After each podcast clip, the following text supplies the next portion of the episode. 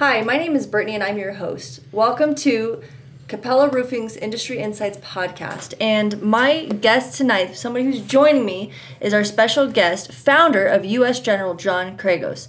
In today's episode, we'll be discussing how roofing consultants recognize damage on commercial properties, what it's like working with adjusters, and what we do when adjusters don't agree with our inspection reports.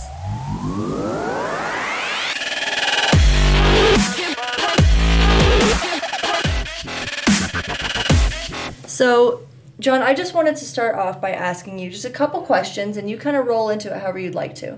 Um, but one of those questions is how do roofers recognize damage on a flat roof specifically? Um, roofers um, ins- will inspect a property. Um, for me, what I like to do is I like to start ground level. Um, I walk completely around the property. Okay. So, a lot of things you're not going to be able to see from the rooftop that you're going to see when you walk around. Sometimes you get to see um, some water damage that has actually come from a corner of a roof. Okay. So you make a note of that, that that area is in suspect. Um, you'll also look for any uh, soft metals on the property. So, for instance, you have downspouts or, or things like that, um, vents that are kind of hanging out the side, and you look for damage on that. It would be obviously hail would dent that. Right. Um, you're looking for also uh, damage to any siding or concrete and paint that would be on the outside of the property. Okay. Um, in some instances, you see one side of the property that's completely shredded where the paint's come off, and you see the, the circle marks on that. And then you look at the other side, and it's perfectly fine. So then that kind of helps you with a directional uh, scenario with respect to the damage. And I'm specifically talking to hail and wind here. Okay. So um, fire would be totally different, obviously. Right. But you start at the bottom and then you work your way up. So once you get to the top of the roof, um, I always like to walk the perimeter first. Okay. So you walk the entire perimeter, and then you're looking for damage to the soft metals once again on that roof. You're looking at uh, rooftop units, RTUs, to see if they have fins that are laid down on one side with the damage as opposed to the other. Right. So that's getting you a directionality of the of the storm that you're looking at. In some instances, you may have layers of storms. So even though you have identified damage, um, if it is hail related, you may have multiple events on that roof, Okay. which makes it more complex. But it's something you want to take a note of and understand. The entire time you are taking photographs at all times. Okay. Um, I noticed that a lot of in, um, investigators will actually take a picture with a finger, pointing out where they want to take, you know, what they're pointing out. Okay. That is a pet peeve of mine. I do not like those. I like a nice, clear ruler, and you and you take a picture of it, and that's Okay. that's a n- better way to do it than putting your finger. I've seen there. that so many pictures of that Yeah. this and Yes, they put their finger there, and I just it's a pet peeve of mine. Um, since I've testified in federal court, it's it's just makes you look unprofessional when you get Okay, there. Yep. okay. Um, also, the adjusters at the end when you put something together, you want to have something measured out. So that helps get the uh, process going in the right direction. Um, so once I'm on the roof, I, I do the soft metals and I'm constantly taking pictures with, with measuring everything. And then I start looking at the field. The field, I'm going to identify the roof type.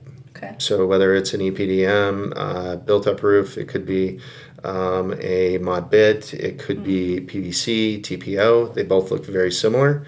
So unless you know what you're doing, you may end up with something different uh, in your report, which is incorrect. Um, experts can usually identify the difference between the two. Okay. Um, furthermore, um, with that, you're looking at your pipe jacks, you're looking at what damage is up there. Then, um, with permission, obviously, what I like to do is I like to do what's called a forensic inve- investigation of the property Okay. or of the roof system. So, what I do is a roof core. Mhm. It's handheld. I built a new one that is um, almost three and a half feet tall. You built one. Yes, because the roof core cores that you get at the, you know, at the at the uh, shop, they're only about 18 inches long. Right. Well, I was getting into roofs that had insulation that was almost three and a half inch, three and a half feet Oh, high. wow. So you have to be able to identify what you have. Okay. So we were doing cores. So you do a core, and you take that core sample out and you lay it out. You measure everything. You're taking pictures, and then what you do is you take, um, you identify what each layer is. So there could be multiple roof systems on that roof. Mm. So you lay them out and you identify which each one are. Okay. And then at the end of that, you put the entire core system back into the roof. This is this is key for everybody out there. I know of investigators that will keep these core samples and they put them in jars and they wait for the lawsuit to happen some five ten years later and you are responsible for keeping all of these jars of your roof cores i prefer pictures. Yeah. put it right back into the roof the way it was and do a nice patch which if you know how to patch that's a whole nother section that you have to go through and know how to patch a roof for the particular roof type. It should be water, more watertight than the entire roof when you're done. So um, so you patch that after you get the information you need. Then what you do is um, if if we need to do a test cut of the actual roof itself which we like to do about 18 inches by 18 inches square Okay. with rounded corners. We take that piece out. If we choose to have it um, forensically further analyzed by a lab we can send these out to actually have them looked at. That will identify any hail damage to the to the sample um, in some cases. In some cases, it's not necessary. You may be able to identify the damage just by flipping up the sheet and seeing what what your what your roof structure is and whether or not you have any. Um, if it's adhe- if it's an adhered product, then you are looking at cohesion and adhesion failure. Um, that's that's something that you can do on, in the field. You don't really need much help. Or if you flip the sheet over and you see a nice circle fracture in there, so you can actually look up and see uh, the light come through Wow. from the sun. So there's lots of different things, and it always depends on the roof type. Okay. So there's so many different things you have to consider when you're looking at the roof type. Then um, what I like to do for the next step, once I've identified damage, now I like to try and put it into something that I can generate a report on. Sure.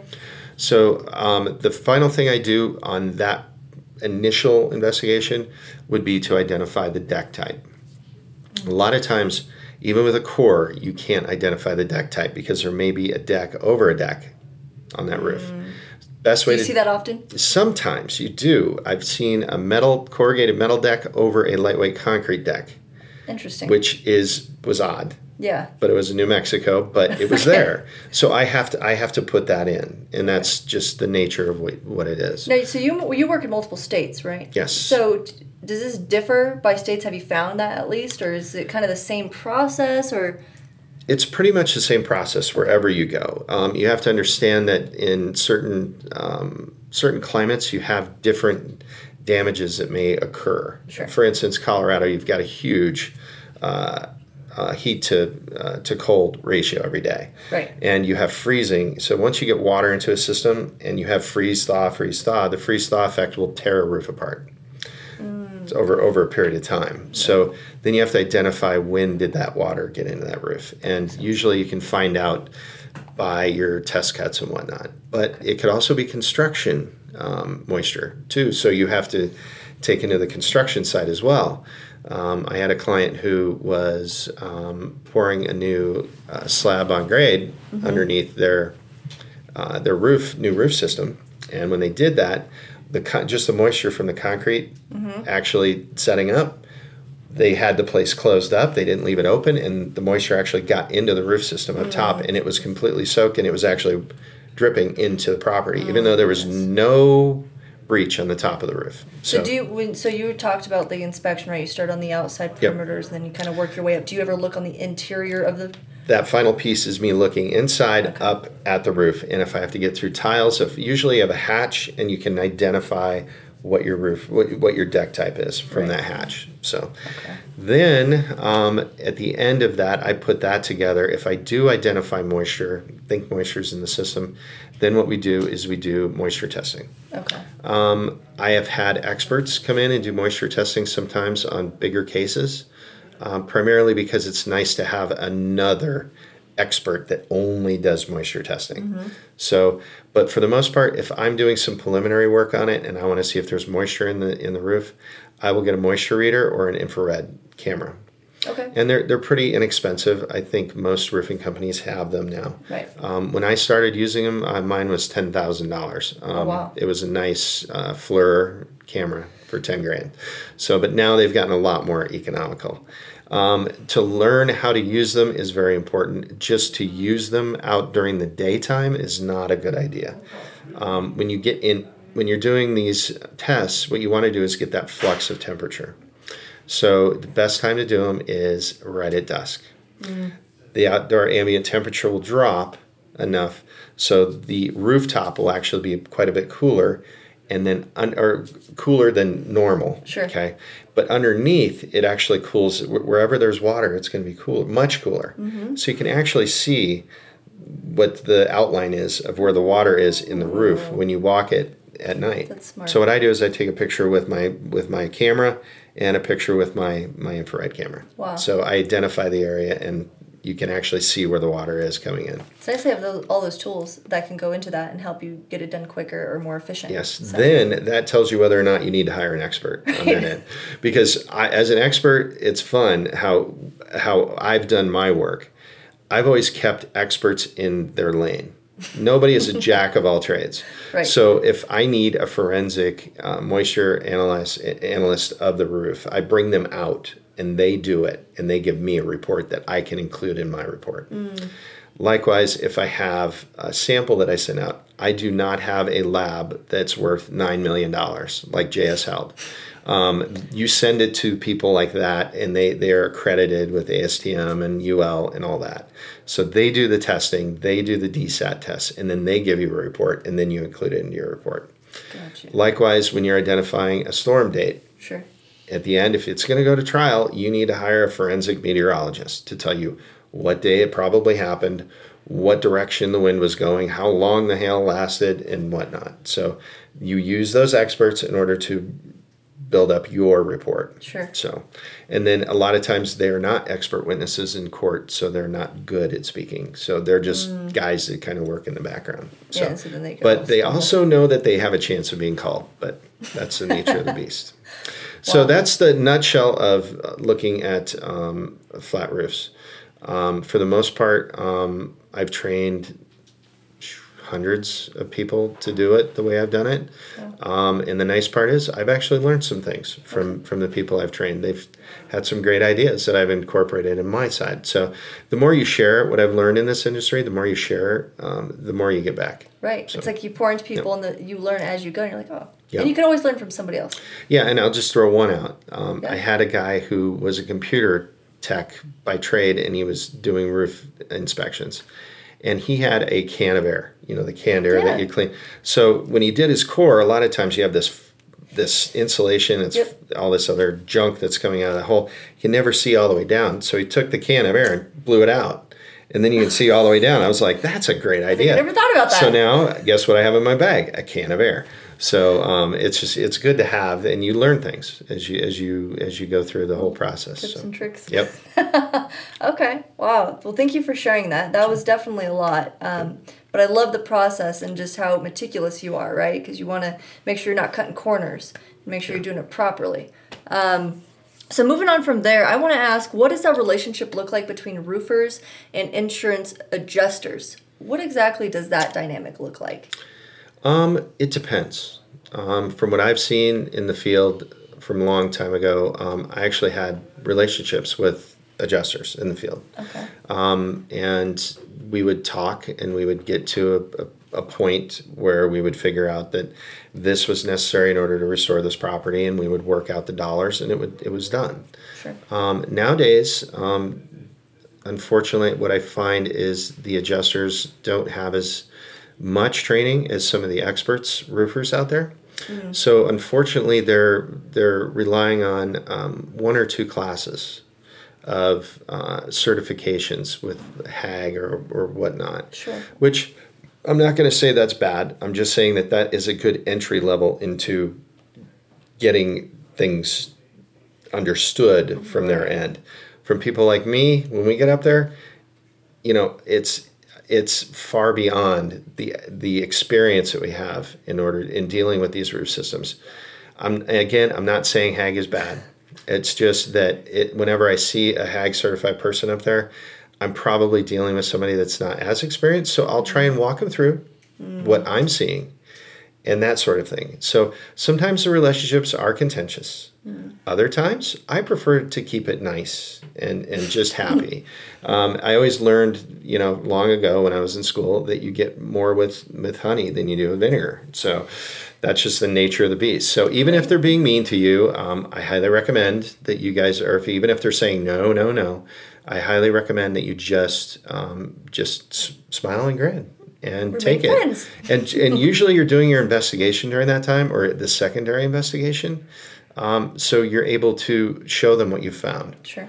And in other instances, I've had to do additional cores for them because usually adjusters don't bring people on site that are have the ability to do forensics. Why is that? Um, primarily because they're not they're not contractors, so Sure. Okay. they they they don't have the insurance to cut into a roof. Right. Us contractors, we carry insurance in order to protect us. So if something happens from our work, we're, we're covered. So um, insurance adjusters will be vehemently say we don't do that. You- It's up to you. And that's another thing, getting back to the concept of mainly commercial properties, Right. even even residential. But for the most part, it is the, the responsibility of the property owner to provide a proof of loss.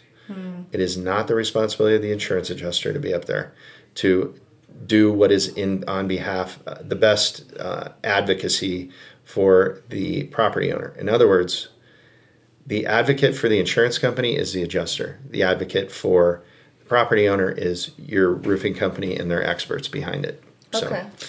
so there is some contentious deal dealings there. Sometimes you end up with a, a an adjuster that doesn't have the authority. Okay. Um, when I say authority, they don't have the authority to actually approve a loss to the extent that's there. Okay. So it will more than likely, after your first meeting with that adjuster, it's going to get moved to a different adjuster. And then usually you're ending up with somebody with a little more experience. Sure. And then you have a dialogue that's going to uh, commence from that point forward.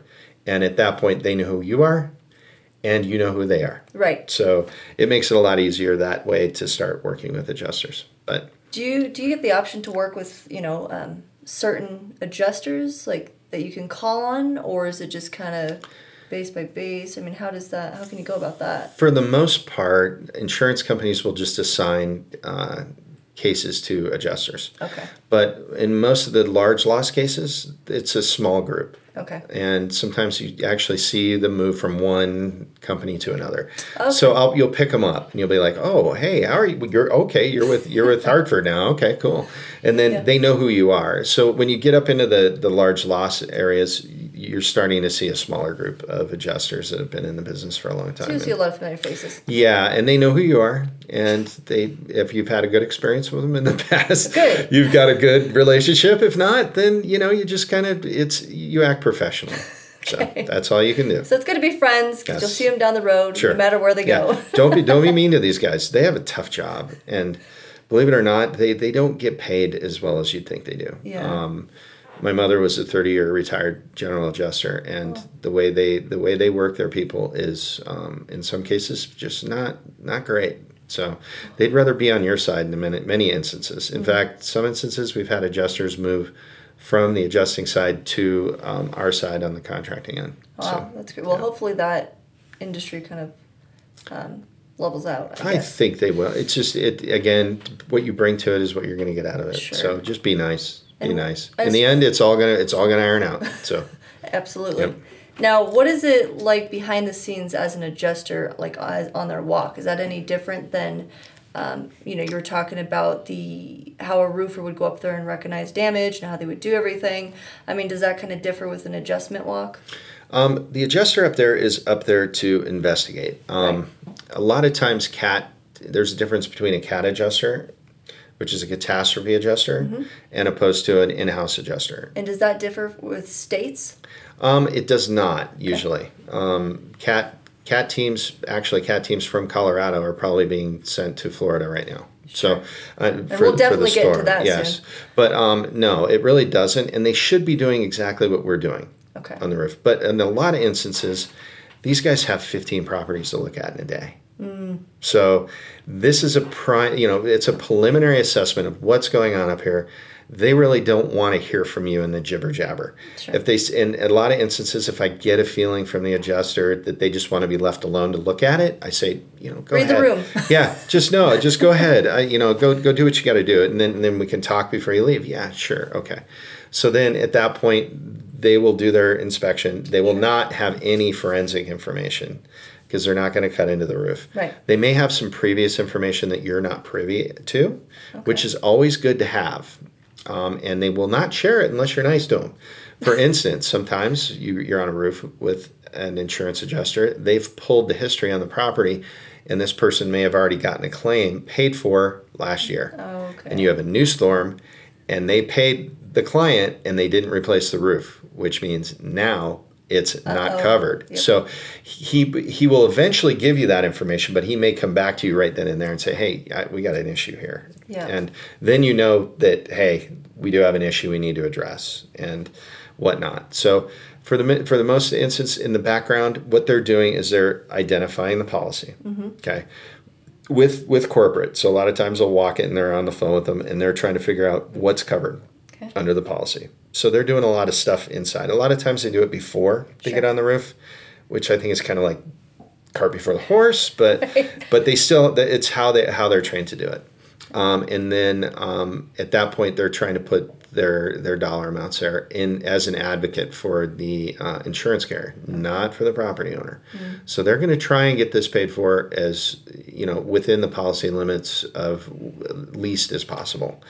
So that's how they get paid. Sometimes they do get bonuses, and a lot of them won't say that, but they do.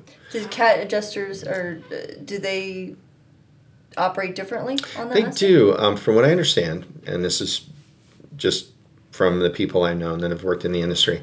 They actually get paid more for um, for getting uh, claims approved. Interesting. But a lot of times, what I find is on the cat side, it's it's the first first blush. So it's the first thing. So he says, "Yeah, you have damage, but I'm just going to be able to write it up to here. Yeah. You're going to have to deal with all the rest of the stuff." Gotcha. And then they they're honest with you. They say, "We're I'm going to get you to here." And, I, and I'm done with it. And then it's going to go to corporate, and then they're going to handle it from that point.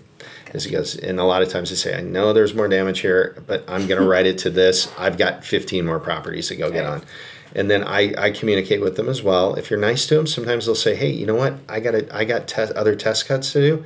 Do you mind if you come with me today, and I'll introduce you to the property owner?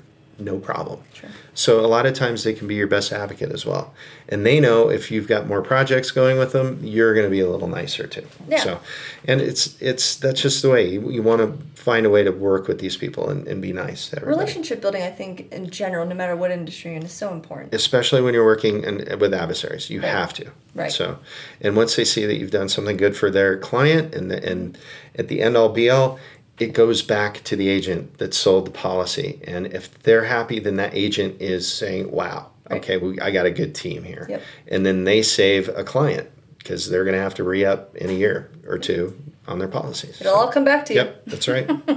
Okay, now, as far as an adjuster disagreeing with a damage report, what does that look like?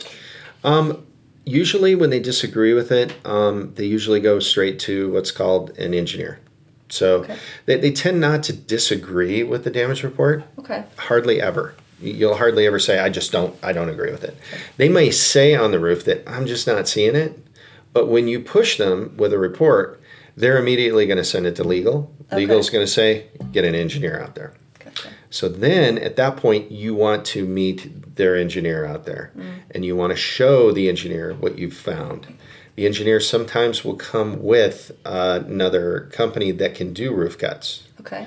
Um, at that point, you have to be very careful. And this is where you get into some procedural stuff, primarily because you've already done cuts on that roof. Now you have a roofing company, usually from outside, that wants to come in and do roofing cuts. You need to kindly notify them and say, guys, we have a contract. We are, we are the general contractor on this property. Right. Okay. We have cut into this roof. We are insured. You guys, if you're cutting into this roof again, mm-hmm. I need to get an additional insured policy from Right. you. Stay in your we, lane. We, we have we have approval for it, but if there are if there is damage that goes to this property from an from a, uh, an inadequate repair from your roof cuts, mm-hmm. And then usually what they do is they have that guy stand back, and then you get to do all the roof cuts, and then you invoice the insurance company. Mm. So that's that's usually the process you do there. That's called protecting your client Right. and that's knowledge you Right. know you just have to have in the field so when they disagree they're bringing they're bringing out their experts Gotcha. to redact anything that you do if it is there a lot of times i've seen when they do redact and they're not supposed to i I usually take them apart because um, i always tell them i said i just want to let you know i've got four children I know when people are lying. It makes it. But after you have four kids, you know when people are lying, and when you put it in words, um, I'll tear you apart if it's not if it's not right. And I and I do give them that caveat, just Yeah. like that on the Like, roof. I'm going to tell you straight up. That's usually the final conversation I have with them after being nice because I know it's going to go into that piece. And I just tell them, I say, I will take you apart. It's like I'm not the one to So with. this, no, I just, I just tell them, I'm, I'm going to take you apart Yeah. here. Don't do it. And if, and if you want to talk to the adjuster and look at, they, they know who I am. Let's just get through this and just be honest. And more times than not, they come back with a report that goes beyond even what I found. So, Right. um, in a lot of instances, I I run into the same engineers. So Mm. I know the usual suspects, Yep. and I know the ones who are are are I would just say not outcome based. That's the best way to put it. So, yeah. Interesting. Okay. Um, John, I just want to um, dive a little bit into what's going on in Florida right now because I know that there's a huge hurricane coming, right? Um, can you talk a little bit about that and what your thoughts are on with that storm? Yes. Um, going into what's going on in Florida, it's um, there's obviously a, a hurricane that's coming through, Right. and it's um, going to be it's going it's going to cause a lot of property damage.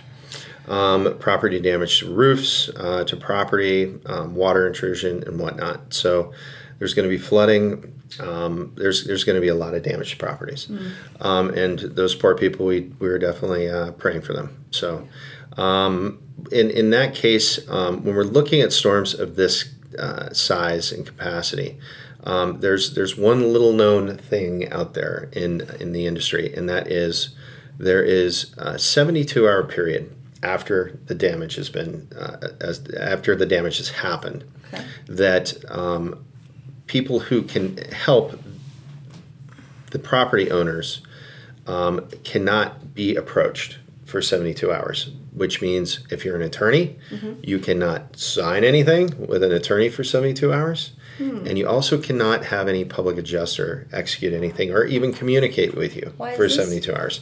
It's there's a law in there, and I and I believe it's 72 hours for for for Florida, but there is a period of time when you cannot approach customers prior to a storm or even 72 hours after the storm. So that gives the insurance companies time to assess the damage Gotcha. and to start working with the clients uh, with, with their clients and, and the and the, the policy holders is what we call um, as a policyholder advocate, which is my side that I'm usually on. Sometimes I'm on the insurance side as an expert, but um, in that case, um, you would be able to approach the property owners. So um, the one thing that you know is sort of hindsight is, and I'm sure you've seen this on the news, and most of your insurance companies will have it in their nice little packets that you never open and look at, but it says that you need to um, you need to actually go through and itemize your property. Okay. um, all your belongings, um, get serial numbers, and put it somewhere safe because when these storms hit, there's going to be a lot of damage. Right. And the only thing that might be left over is just your records of what you had. So, and that's the only way the insurance company can pay you for your loss is if you have records. So, Yeah. so many times people, when we get on site on some of these large loss projects, they never did do an inventory. Yeah. So we don't know what their loss is, and they don't know what their loss is. In some cases, the entire building's gone, and there's nothing to do, especially in a tornado or something like this. There will be tornadoes more than likely behind this system. So, yeah, there's tornado, hail, and wind, uh, hurricane man. wind, and then there'll be the water intrusion. So, there's going to be some pretty devastating damage down there. So, with that in mind, um, out there. Um, I'm gonna. I'm an advocate for policyholders. Um, I'm an advocate for having uh, property owners and policyholders who uh, go to um, go to and use um, public adjusters, experts like me, contractors who have expertise in this side um, of putting together a claim and helping putting those claims together on behalf of the property owner and uh, doing the work too. That's another thing. There's a lot of companies out there that can't do the work and you're waiting two years to get anything done Right. because you're in a fight over an insurance company. In a lot of cases, um, good companies um, like myself, we could do what was called an assignment, take over the project, do the work, and then go after the insurance company thereafter. So we would be able to. So we would be able to address that. So in other words, uh, more uh, more versed companies, uh, more capable um, companies that have experts on their side. Um, Capella is one of them, Right. um, and then they also have the uh, financial backing and the wherewithal to get your project done, and then worry about the insurance company later. Um, at the end of the day, what all you, all you, all the people want is their property back. Yeah. And you want to make sure you pick your companies correctly and get them done. So to get your project done. So with that in mind, um, that's what I have in mind with the people in Florida. Um, if you are out of Florida and you're coming back, obviously you guys know to bring pretty much everything with you. Um, Yeah. You may not even have cell phones working at this point, but they should have cat teams. Uh, talk to your talk to your cat teams out there. That the adjusters are out there. The water um, abatement people are out there as well. A lot of times they have services that are backed by uh, the Red Cross, and there's a, probably a ton of church groups down there trying to help people out. So that's that's really who you want to turn to in the first 72 hours. Don't try to sign a contract to get your place fixed. Yeah. Take care of yourselves first. Do you have any other tips for them um, on this? Um, when you come back to the property, take as many pictures as you possibly can of the damage um, because you're going to be first on site. Well, maybe second after the after the cat teams are there. Right. You may not get there until after the cat teams are already gone, but take pictures, take photos of what what you what you what you can get to, and by all means, don't get on the roof you, unless you're a structural engineer and know that your property is, is structurally sound. Don't get on your roof. There's no need to get up there. That will be assessed uh, at a- an appropriate time. So. Okay. Thank you for that. Um, and I, you know, we're going to actually switch gears here because I know that you were um, on a, a pretty significant bad faith case, and I'm just going to ask you if, you wouldn't mind just diving into that. What is and What what what went on with that? Well, in uh, certain states, you have what's called bad faith against insurance companies.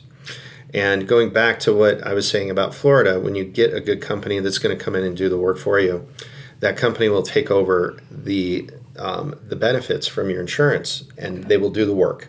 Okay, so when the work is completed, the the uh, contractor is to receive the benefits from the insurance carrier. Well, in my case, I did a case here in Colorado, and um, I I was a contractor on on the case, and in that particular instance, it was it was a church in Northglenn.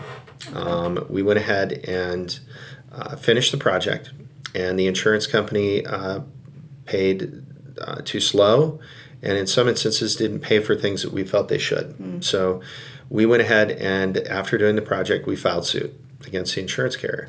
Um, they were not willing to uh, settle the case, and unfortunately for them, uh, we took it to trial here in Colorado and we won. So we won at what's called a bad faith case. In the state of Colorado, it's statutory two times damages. So if if you're two times whatever the amount of was for the award, then it's technically three times the entire amount. So we were we, we won that case and that's currently in appeal.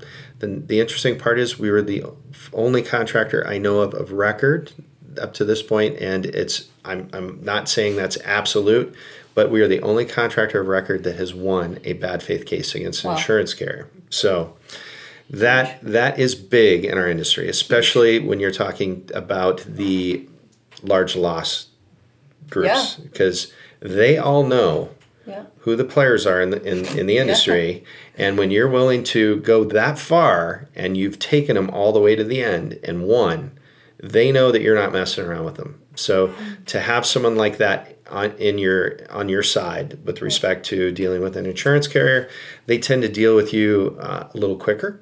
Um, they tend to deal deal with you with um, how do I say kid gloves Um, if you're a boxer out there, Right. um, in other words, they're not going to bring out the heavy hitters on you to try and bully you and, and badger you into taking a claim that's less than what you deserve. So, um, and that's that's been a nice piece to uh, what I have for our company in that the last couple of claims I've had um, with some of the larger carriers, uh, it's gone very smooth. And it's been pretty easy to get uh, what what the client deserves without having to go through all the expert testimony and going to court and all that stuff. So they, they tend to treat you a little differently when you've done uh, when you've gone through the gauntlet with uh, with this process. So, but we're proud to be one, I believe the only general contractor that's successfully sued an insurance carrier and won rightfully a bad faith case, and uh, awesome. that is against GuideOne Insurance, Wow. which is uh, they primarily do churches and nonprofits. So. Um, I, I hope they change their ways in the future. I'm sure I will see them again on another case because I do have a lot of church um, clients. So we'll see what happens. Oh, thank you for sharing that. And I just want to kind of wrap up with just, if you wouldn't mind, just sharing a little bit more about your uh, your background and what what you specialize in. Okay. Just kind of educate us on that. What I specialize in is I'm basically a forensic expert, um, expert witness in court. Okay. In some instances, I've been brought in as a factual witness. So if I have other, uh, like a like a group of experts that have brought reports into me to read over, I will review them. I will do a summary report, and then all I'm doing is summarizing what the facts are from those reports. Gotcha. So um, that's a little bit different capacity with respect to what uh, what you do in the legal end of it. So. Sure. So that's a piece that we that we do on the expert witness side. Um, that sometimes will actually move into the property as well. Okay. So on the construction side, when you have water intrusion uh, into a property, you're going to have um, you're going to have the floorboards that need to be brought up. You're going to have flooring that needs to come up all the way up to a water line. So at that point, I have the expertise to bring in um, what's called environmental hygienists. They're experts in all their own. And they come in and they analyze whether or not we have mold that we're, that we're having to deal with and what to what extent. Um, they actually have the lines up on the walls. Okay. So if they do hit a capacity that's beyond the uh, the electrical pieces, then those need to be pulled. I've had instances where we've had underground uh, underground wires from a circuit box inside the building, Oh, wow. and the conduit that was going under the concrete Yeah. was open because they had to run the wires in, and the water line went above that. So it was all the way through the water lines Oh my goodness. underneath the slab on grade. Yeah. So that that was a big case that we had to deal with. Right. But so I bring in experts to handle all that, and then um, obviously sometimes that process has already started before I get there, because unfortunately, when I say unfortunate, I just say. Fortunately for the for the property owner, they had people that got there quick that are capable of doing a 24 hour service, and you'll see a lot of that in, in Florida. Um, but you're going to have the uh, the big players that are coming in. They have big trucks and they've got more blowers, you know, for for drying out property than you can even imagine. I mean, they've got truckloads of these things, Right. and they're putting them in property. And they at that point, once once that happens and that starts, know that your insurance company is going to get a bill or you are. So, um, but either way, when you're dealing with mold, you want to get that that moisture out. So Sure. you're kind of in a in a in a tight spot Yeah. Okay. and um, so that's that's that scenario. But um, that's what I do um, for the most part. I've done some firework, Okay. Um, primarily when you're doing firework. Um, when when, a, when there's a fire on a property, you're looking at the um, the reports from the from the fire department on where it started, how it started, whatnot. That usually gives you an idea of how you're walking through the property. If it, if it was a causality of an electrical issue, then now you've got suspect of there could be some electrical issues in this property that need to be addressed. Because once you fix that one, then there could be more. Right. So, and you may be on the hook. So you may make a recommendation to bring the property up to code with respect to that. So, Okay. and then the other end of the expertise I have is working with the code and, code and ordinance, which is the jurisdictional authorities that, that dictate what code books you're, you're using. Okay. So, in those code books, um, there are many, many facets to uh, to what you're actually working on. So if you're working on roofs, you're you're going to be in the IBC Okay. or the IRC. If one is for the International Building Code is for commercial property, and the IRC is the for residential property. Gotcha. Then from there you have another. There's there's like twelve books to what they what they have. They have separated plumbing. Um, that's the IPC. Um, they've separated out uh, the IECC, which is the Ener- energy conservation Okay. portion, which for roofing, you have to know that as well because you need to be able to determine how much more insulation needs to be above deck now when you replace that roof. So, in some instances, we're looking at almost a foot Right. of additional insulation. So, and in some jurisdictions, like in in uh, Illinois, uh, I've cut into roofs that had almost three and a half feet of insulation Wow. because it was tapered into it. So even though it was two feet Yeah. where it was, it was still almost three feet where it was tapered, since it wasn't engineered. And that gets into identifying roofs too, but I didn't get into. I'm not going to get into that right now. Right. But um, for the most part, that's what that's what I do. That's my expertise. Okay. Building these things back, Right. and it's it's it's not it's not a trade that you can do behind a computer. Right. It's one that you need to get out there and taste it and touch it.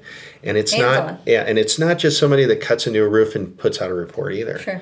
Um, one of the big things is I've learned more from roofs by not just going out there and doing the investigations, but actually doing the work. Yep. When you tear that roof off, you're like, "Wow, I didn't realize that was there."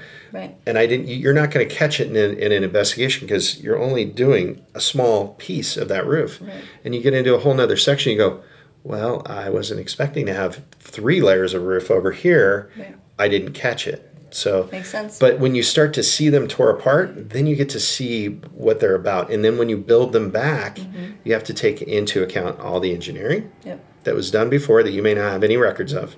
You have to take into account all the um, current codes, and you have to take into account what is the best purpose. Um, what, what's the purpose of the property? Okay. Um, because a PVC roof may be more more appropriate than a TPO roof. Sure. And does it have to be a Class A? Do you need to have it fire rated? That's going to be in the code, and also what the property is being used for. So Gotcha. you, your roof assembly, your your rebuild will dictate what that assembly needs to be. Yeah. And then um, on the other side of it too, um, I'm really good at making sure on the estimate side Mm-hmm. that every single element is put into that That's estimate. important. Yep. So um, I don't do the estimating per se. Um, on the insurance side, once again, I have experts do that that are what I call um, they are level three. Okay. They are level three Xactimate. That's what they do. Right. The Xactimate is the language that the insurance companies use. Gotcha. Us contractors, we use a different language. Sure. So I my job as a licensed contractor is to make sure that all the elements are in that Xactimate. Mm. I could care less about the dollar amounts that Xactimate kicks out Sure. because that's Xactimate and that's the insurance side.